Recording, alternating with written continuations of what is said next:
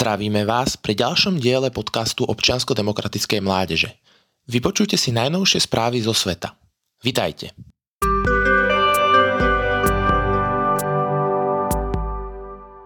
Turecko tvrdí, že Fínsko musí ukončiť zbrojné embargo, aby sa mohlo stať členom NATO.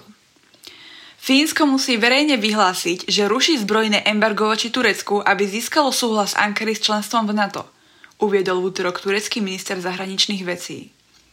Mevlut Cavusoglu sa vyjadril pred návštevou fínskeho ministra obrany Antiho Kaikonena, ktorý bude vo štvrtok diskutovať o snahe svojej krajiny vstúpiť do vojenskej aliancie so svojím tureckým náprotivkom Hulusim Akarom. Švédsko a Fínsko opustili svoju dlhodobú politiku vojenskej nezúčastnenosti a požiadali o členstvo v aliancii potom, ako ruské sily vo februári vtrhli na Ukrajinu v obavách, že by ich Rusko mohlo zacieliť ako ďalšie. Turecko, ktoré je členom NATO, však zdržuje snahy Švédska a Fínska o vstup do vojenskej aliancie a obvinuje tieto dve severské krajiny z ignorovania hrozieb Turecku zo strany kurdských militantov a iných skupín, ktoré považuje za teroristov a núti ich, aby proti týmto skupinám zakročili. Ankara tiež tlačí na obe krajiny, aby de facto zrušili zákaz predaja zbraní do Turecka.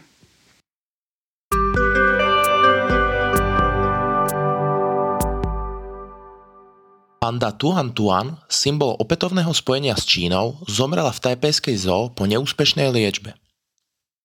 Panda, ktorú Čína dala Tajvanu pred 14 rokmi ako symbol vtedy vrúcných väzieb, zomrela koncom novembra po záchvatoch.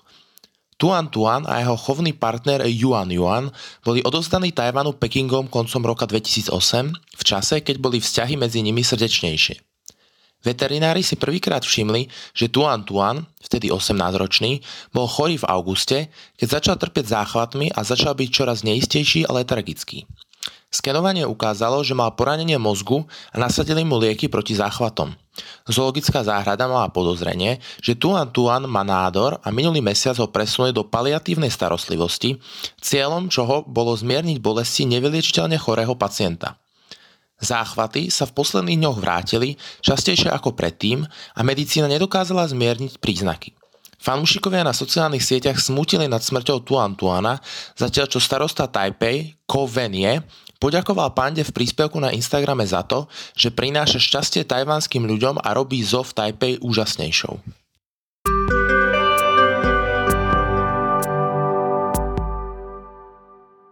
Číne ľudia masovo protestujú proti vláde.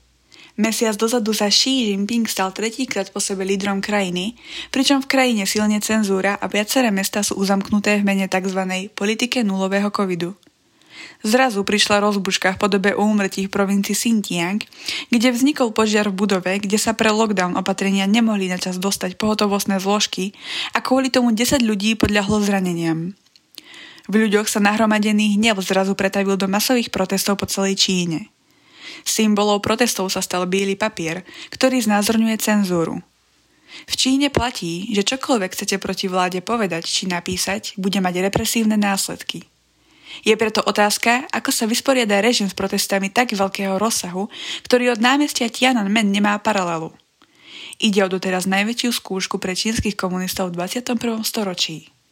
V rámci občiansko-demokratickej mládeže držíme palce všetkým slobodne mysliacim Číňanom.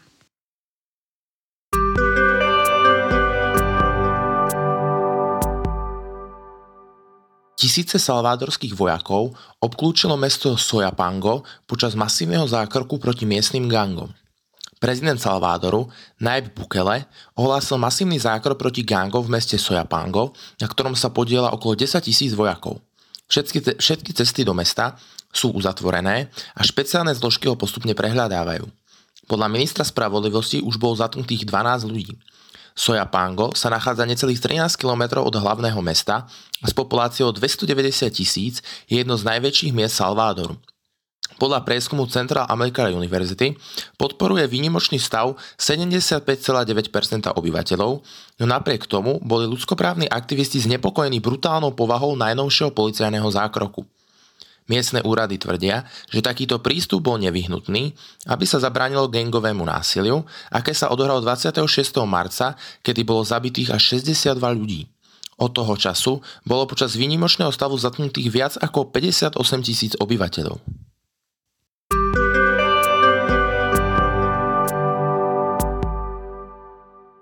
Chorvátsky parlament diskutuje o vojenskom výcviku ukrajinských vojakov. Chorvátsky parlament začal diskusiu o vojenskej pomoci Ukrajine, ktorá by mala byť poskytnutá v rámci Európskeho rámca pre pomoc Ukrajine. Dvaja najvyšší chorvátsky ústavní činitelia však majú na výcvik Ukrajincov opačný názor. Kým premiér Andrej Plenkovič podporuje tento návrh, prezident Zoran Milanovič nie. Rozhodnúť preto bude musieť parlament, ktorý musí návrh podporiť dvojtretinovou väčšinou. Prezident, ako aj niektorí opoziční poslanci, označujú účasť Chorvátska vo výcviku ukrajinských vojakov ako protiústavnú. Vládna kresťansko-demokratická únia ich obvinuje z prikláňania sa k Rusku. Minister obrany Mário Banožič návrh podporuje a pripomína, že výcvik sa bude z bezpečnostných dôvodov konať v niektorom z členských štátov EÚ. Ak parlament návrh odsúhlasí, chorvátska armáda bude súčasťou výcvikového týmu ukrajinských vojakov najmä v Polsku a v Nemecku.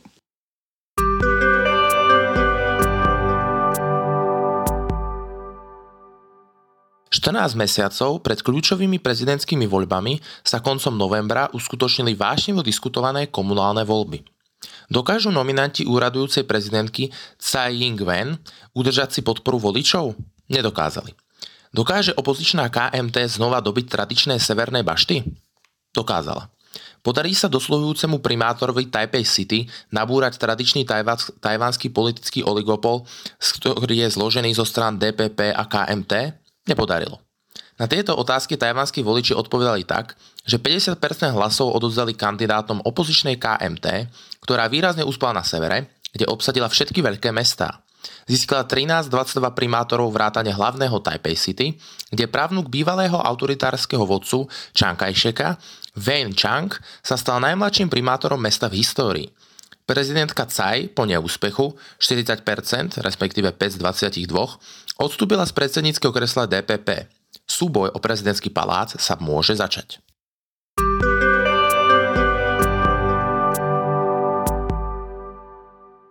Egypt požaduje vrátenie roseckej dosky z Británie.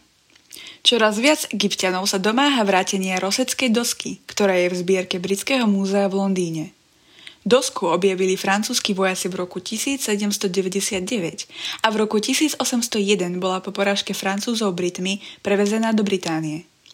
Historický význam dosky spočíva vo fakte, že je na nej napísaný identický text tromi rôznymi písmami, a to hieroglyfmi, demotickým písmom a gréčtinou. Práve rosecká doska pomohla egyptológom rozlúštiť hieroglyfické písmo. Egyptiania preto považujú dosku za súčasť svojho kultúrneho dedičstva. Petíciu za jedna vrátenie do Egypta už podpísalo viac ako 100 tisíc obyvateľov. Britské múzeum však argumentuje, že dosku získalo do svojej zbierky legálnou cestou. Vo svojom vyhlásení tvrdí, že vývoz dosky do Británie v roku 1801 odobril osmanský admirál, ktorý reprezentoval osmanského sultána, ktorý v tom čase vládol Egyptu. Viaceré múzea po celom svete však vracajú artefakty zo svojich zbierok do krajín, odkiaľ pochádzajú. Je tým pádom možné, že podobný osud postihne aj roseckú dosku.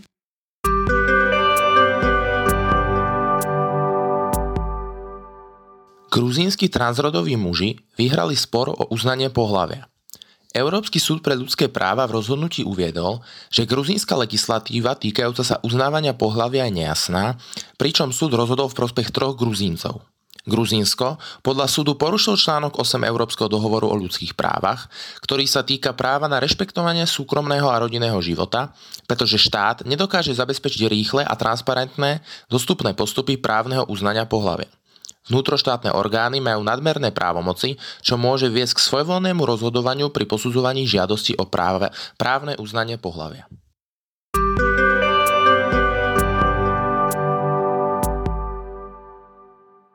Donald Trump hostil Kajna Westa a Nika Fuentesa. Bývalý prezident Spojených štátov Donald Trump hostil Kena Westa a priaznivca nadvlády bielej rasy a popierača holokaustu Nika Fuentesa vo svojom dome v rezorte Mar-a-Lago.